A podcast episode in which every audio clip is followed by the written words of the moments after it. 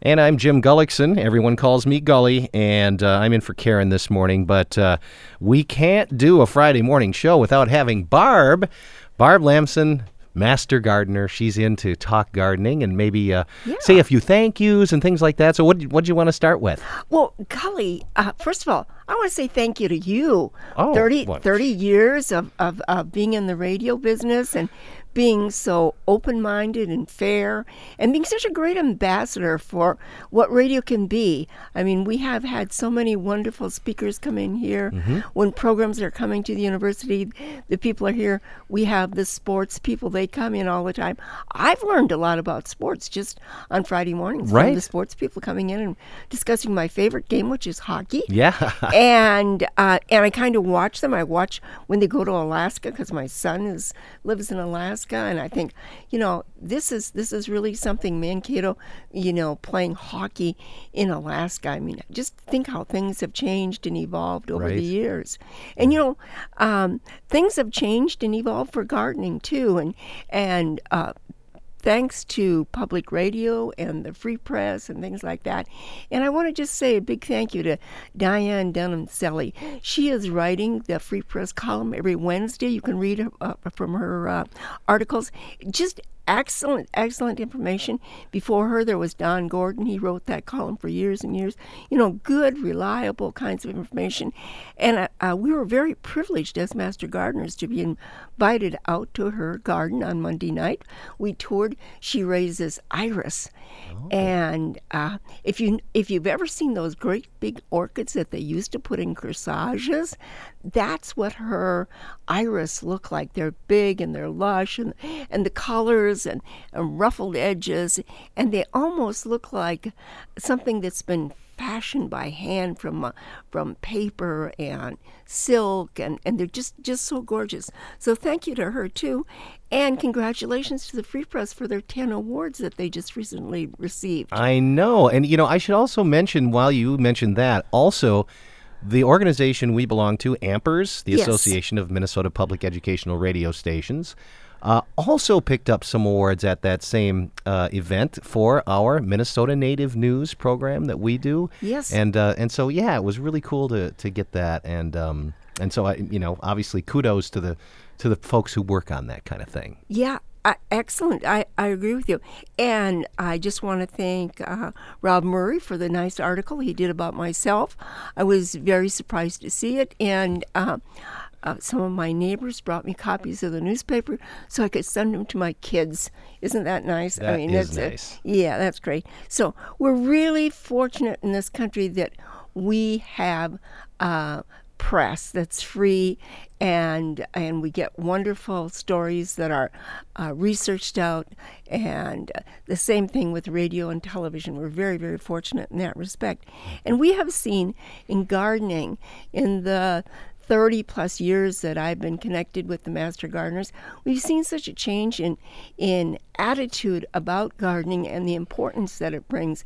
I think for a while we got a little complacent and we thought, you know, we don't have to waste our time gardening. We can just go out and buy all our food and we kind of disconnected from that process of growing things and appreciating the soil, the change in the weather and water and that.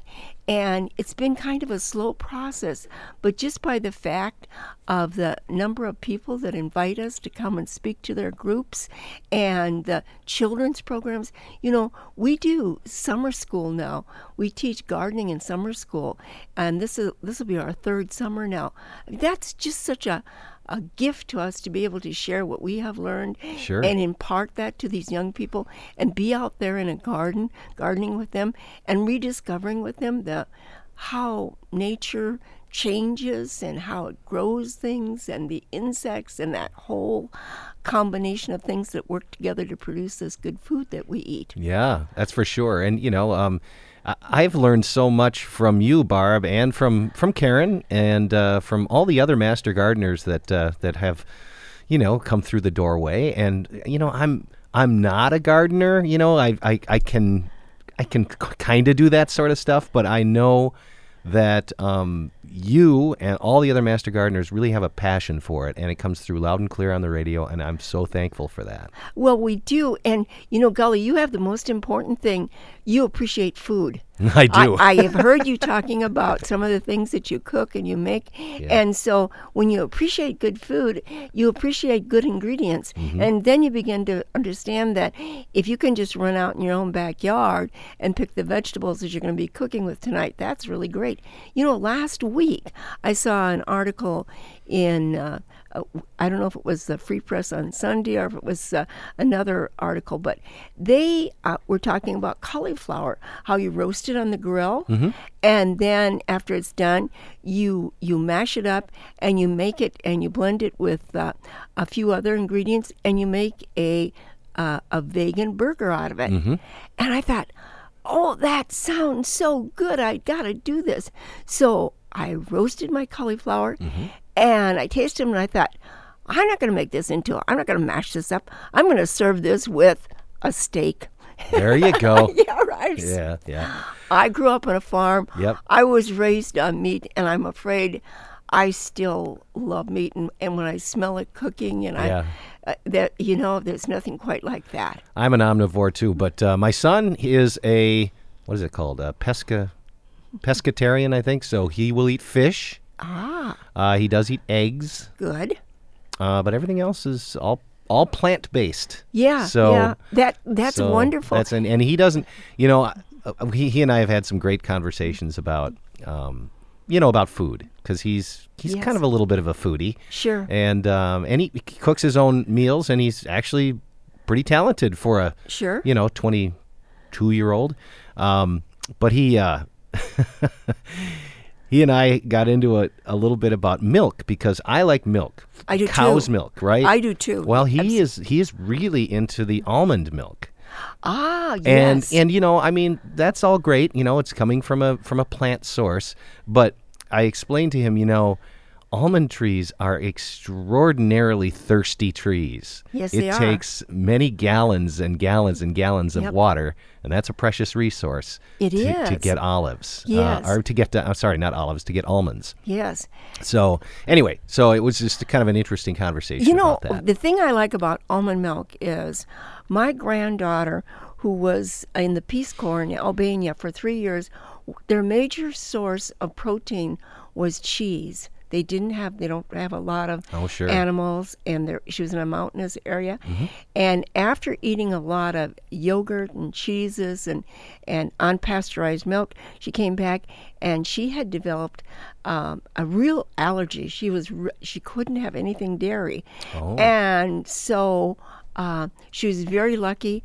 Um, in Cleveland, Ohio, she found a doctor who had dealt with this before, and almond milk is one of the things that we use to substitute for for regular dairy. We were there for her graduation two weeks ago, and our favorite recipe is a rhubarb dessert. You like rhubarb?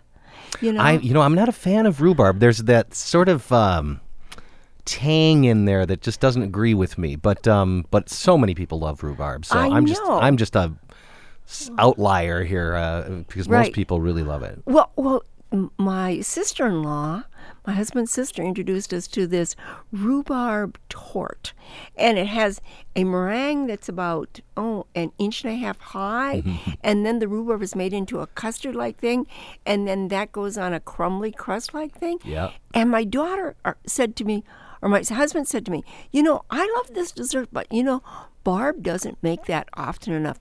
And my daughter, who was fairly young at the time, she said to her father, Dad, what's wrong with you? Why don't you make this dessert? and, and it stuck. And he said, Okay, I will. I said, that's it, you know. Uh, that's great. I'll raise the rhubarb, but you make the rhubarb tort. Okay. And so when we were in Ohio now, he made this dessert for her. And so in place in this custard where you normally put in cream th- and in the crust where there's butter, Mm-hmm. Yeah. so we used almond milk. Oh. And it was just as good as anything. So for those people who have allergies, Sure. Uh, but boy, you know what? I love a glass of cold milk. Me too. I think that is so great. Oh, yeah. Oh man. if I'm having a sandwich, I'm probably having milk with it. Yeah, me too. You know, It- uh, it- it's just it's just kind of a it just, they just go together. you know? Yeah, right. It, But- then you feel like you've had a meal. You know, that was the right thing. Nothing else is quite right with it. But I Now- did I did plant some herbs uh, just the other day, so I've got uh, some Good. fresh basil I can harvest from there, and I've got Yes. some uh, rosemary I planted. I planted some. Uh, Did what you was the other plant thing? Some- cilantro? Yes, I planted cilantro and Yeah. some. Uh, s- um, uh, mm, what's the other thing that's like cilantro? Uh, I'm Well- totally uh, parsley. Parsley, yeah. So I the- planted some parsley and cilantro. Oh. That's good. And um, and we already had some chives because that just comes back every Yes, year. And isn't we- that nice? And we had some dill apparently, and that came yes, back too. that's nice so, too. Yeah. You know, it's it's so funny up at a good council where our vegetable garden is. The dill is so prolific. Yeah. And when we started renting these plots up there, it was on there, and I don't care how many times you hoe it out, it comes back. so now. I absolutely, when it's young and fresh, I use it and I mix it in when I make. Uh, uh, there's a cucumber dip that's cucumber and dill, Oh, dill, and yeah. and sour cream, light I sour cream. really like the flavor of dill on do too. fish. Oh, I do too. Oh, it's such a great flavor on oh, fish. yeah, absolutely. I agree. Well, you know, gardening has changed in other ways too because I read this article about this doctor who started a garden out at the Mayo Health System. Uh, Oh uh, yeah, that was just in the Eastridge. paper. Yeah. Yeah, isn't that great? and was then cool. he's got 30, I, I believe he's got 30 patients that are going to be able to participate in that. Well, well, you know, years ago, nutrition that wasn't or exercise; those things weren't. It was always take a pill and go home, and you know you're going to be okay. But now we've decided that you know that's not the right prescription for us. We want to be healthy all the time. Right. We don't don't want to just take a pill. And so that's great too that people are thinking about um, as uh, in uh, um, Hippocrates said, uh, uh, food, medicine is food is medicine, and that is true. Staying healthy, and and I think people that came here, I'm thinking of my grandparents especially, how food really you had to stay healthy because everything was so physical. You had to work under all conditions, you know. Yeah. It was hot, cold, storms, all kind, and keep your animals healthy. So And they had they had you know s- so so many fewer things to select from. You didn't Yes. have supermarkets that could get you know foods from all over the world, Right. and so you you know everybody had their um, you know what do you call this the cellar where you where you put yeah, your the root cold cellar storage. Yeah, yeah, Um, exactly. to- to- and preserving Sure. by by canning. Yeah. they canned. Yes, and that's why rhubarb was so important. I mean, rhubarb was planted uh, on farmsteads. You'll still find it today. Mm-hmm. Now we're fortunate where we have that strawberry rhubarb, which is sweeter than that old one, which was uh, Victoria was one of those. And I do have one of those in my garden because in the South, like in Georgia where my daughter lives, Mm-hmm. there's zone eight. We're zone four, but it isn't that you're worrying about things freezing. There, you're worrying about the heat units. And there are things that won't survive when it gets so hot. And our strawberry rhubarb, that will not make it there. The same way with peonies, they have just a terrible time trying to struggle through those really hot, humid summers. Interesting. And they also get a lot of blight. So, Victoria, this old Victoria, that's one of the recommended varieties for zone 8. It can it can handle that. Ah. That heat. A- And if you think that the rhubarb that you've tasted has that kind of acidy yeah, taste, that tang, that thing that makes your jaw kind of tighten up or yeah, whatever. Yeah. yeah. Well, this Victoria really has it. But the the settlers, I mean, if you'd if you'd been living on salt pork and a few other dried vegetables, you'd be pretty thrilled to get something fresh in, in your system too. Right. well, you know, and I'm I, you can find. I mean, you can find wild uh, raspberries growing. You know, Yes, in yeah. in this climate here, and um, I'm sure they probably you know harvested those and probably planted them. And, you know, But you know, on the prairie here, it was much more difficult. So we're between the prairie and the big yep, in woods. the big woods. Yep. Yeah, and so if you had uh, some property that had a, a river or a stream running through it, you're going to have more things. But if you're on Sure. the prairie, not as much. Right. So if you were able to harvest berries and things like that, and even there are roots and things, and asparagus. You know, we have wild asparagus Oh, yeah. here too. Yeah. that- but you had to know about about that, and you had to get out and you know really work to get that too. Right. Knowing which mushrooms to pick and which ones not to pick. That was Th- kind of a big that deal. is a that is a scary thing. Yes. That's something that I have never taken up. I know what morels look like, but I Yep. don't know what anything else looks like. Yeah. And I don't want them growing in my yard because I don't know if somebody would pick them or Right. animals would eat them Yeah. or or whatever. But I, I was surprised to see in the paper today that um, uh, the Crystal uh, Lake Crystal Water Project they are offering rain barrels. you have to order them there, and they are seventy five dollars. But um, according to this article in the Free Press today, if you use this code CWP. 25 you receive a $25 discount for that Nice. so that's very nice. So um, you order them, and they have to be picked up by June fifteenth. There is a website, and it's very long, and it's www.recycleminnesota.payscape. Uh, I can't read that word. Commerce.com. Ah, okay. So, and if you're having project, uh, if you're having a problem with that, call the extension service. They'll probably have more information on how to connect you with that. Sure. But if you can get a, a rain barrel for, uh, you know, for cheap seventy nine dollars minus twenty five, that's that's really a good deal.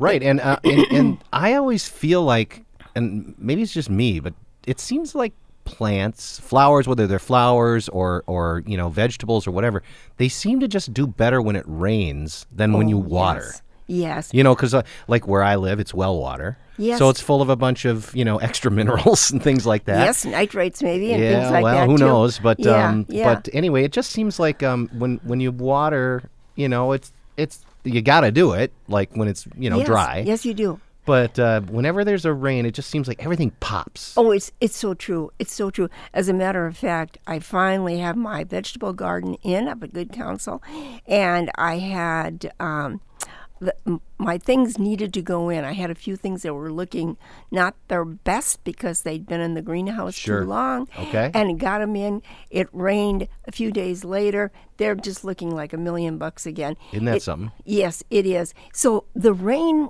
water, it, for one thing, when you take it out of your barrel now, it's warm. It, it's not this cold shock, uh, and we know that that's not good for plants. Right. It gets hit with this cold water, and you can measure the amount that you're putting on things.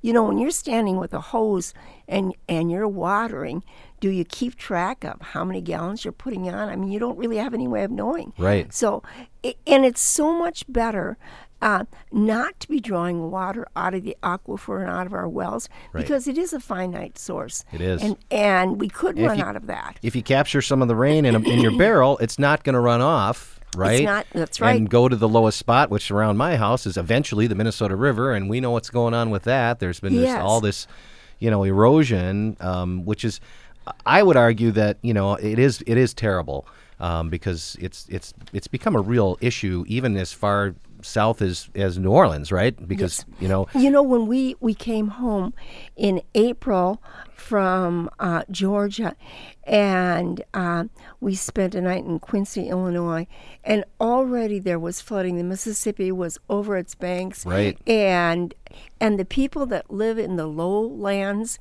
the the water was into their fields and getting close to their farm buildings, and that that is a horrible way to to live. We have so much more water entering and getting into that river and then it comes with such bursts and it does so much damage Yep. and you could see when the water recedes those great big trees that have been pushed up into the farmers fields that is a lot of work too now i also read because i'm a gardener i'm i'm interested in water and how we preserve that for next generations and when we had uh, uh, a- a bill to take and uh, set aside land um, for um, strips of land. Yes. uh, buffer the buffer strips. zone- buffer Buffer strips. Yes, I was so excited about that. And uh, according to the law, the m- farmers had to set aside 50 feet along rivers, streams, and and lakes, and then 16.5 feet Mm-hmm. along ditches and things. And I thought, you know, that's great. But now when there was a tax bill that would give them credit for this, it didn't even get a hearing on the floor. It wasn't even heard. You know, there's no free lunch. We Right. want we want clean water. Well, let's at least make sure that the farmers aren't paying that bill because you know what? Uh, Karen does this and I do this. We go around in the summer, and when people mow their lawn and they uh, have the leaf or the grass going, grass clippings going onto the street, they get on the street and they're, the rain comes and, they're washed washes- right into the storm sewer. Right. That gets in the rivers, and that is as harmful as anything coming off the farmer's field. And so, you know, at least now during this time, uh, let your legislator know this isn't fair.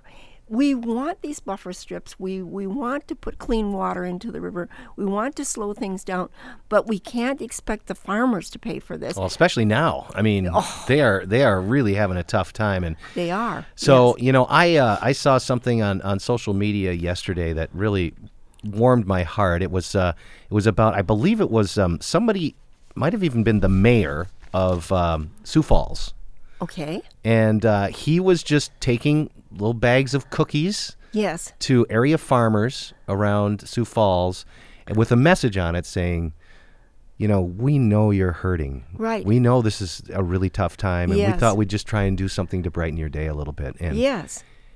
you know that I has think that's such really an important. impact on people Yes, to just absolute. acknowledge hey you know what Yeah. we know this is really rough sledding right now Yes. and Exactly. uh, and so we're we're we're thinking of you we we want you to be successful we don't Sure. you know we don't want you to have you know foreclosures and stuff like that happen to you Um, Right, right. so you know we really really really want and our people, farmers to be successful people need to understand agriculture is the backbone of our economy. We are so dependent. I don't know how many times those ag dollars turn over, but it's It's it's, a lot, yeah. And you know when we came home from o- Ohio now 2 weeks ago, uh, Ohio, Indiana, Iowa, the fields that weren't even planted yet. Yep. It's such a difficult thing with the weather and with the tariffs and with the uncertainty if there's going to be more. Where is the market share going to be? And you know, this is the thing.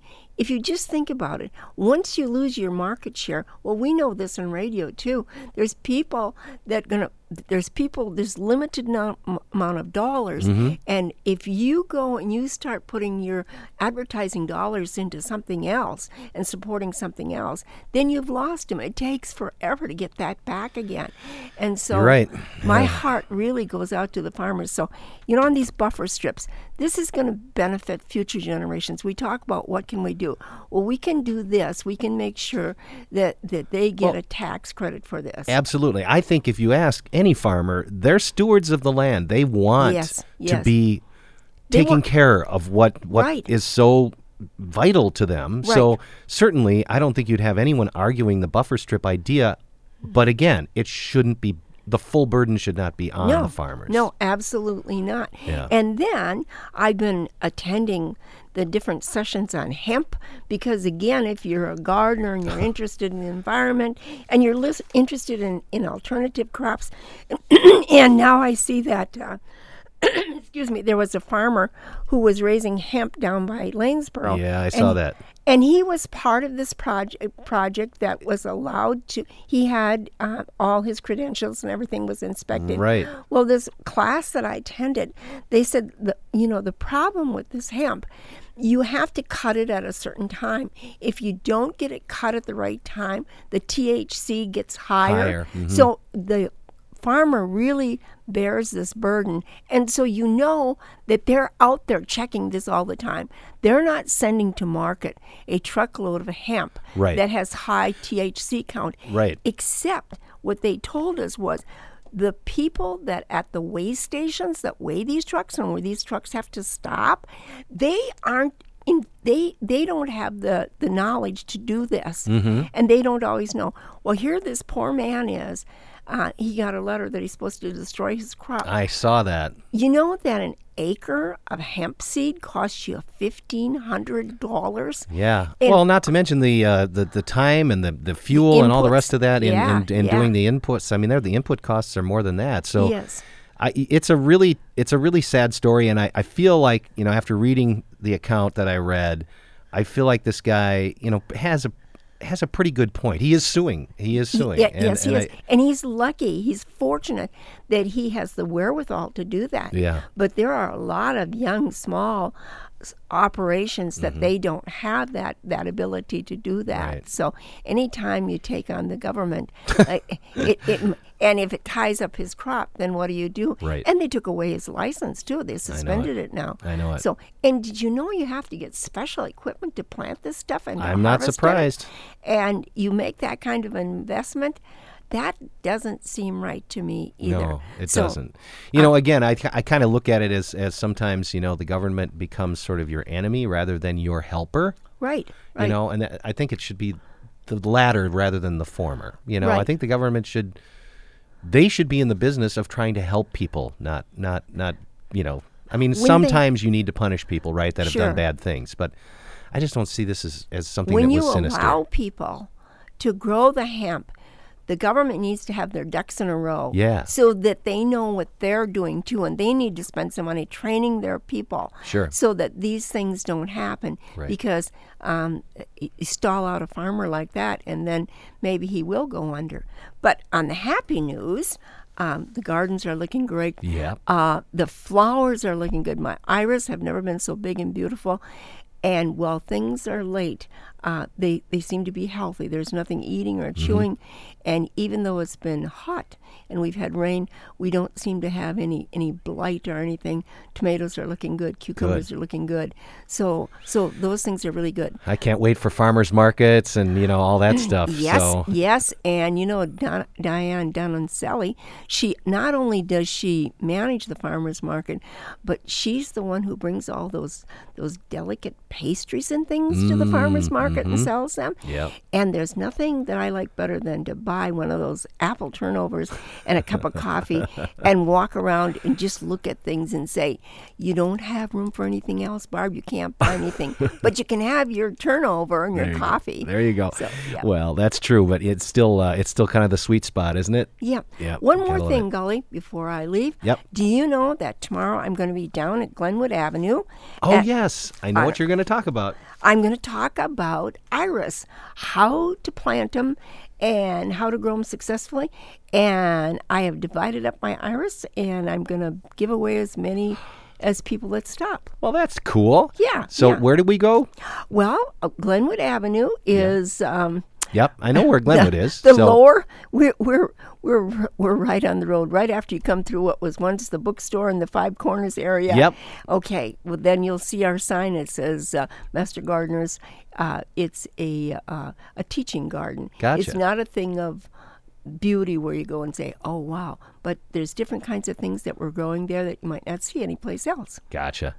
Well, Barb, always a pleasure. Pleasure to be with you, Gully, and happy re- retirement. Thank you. I think you've earned it. Thank you. Barb Lamson, Master Gardener, a regular feature Friday mornings around 9:35 here on the Maverick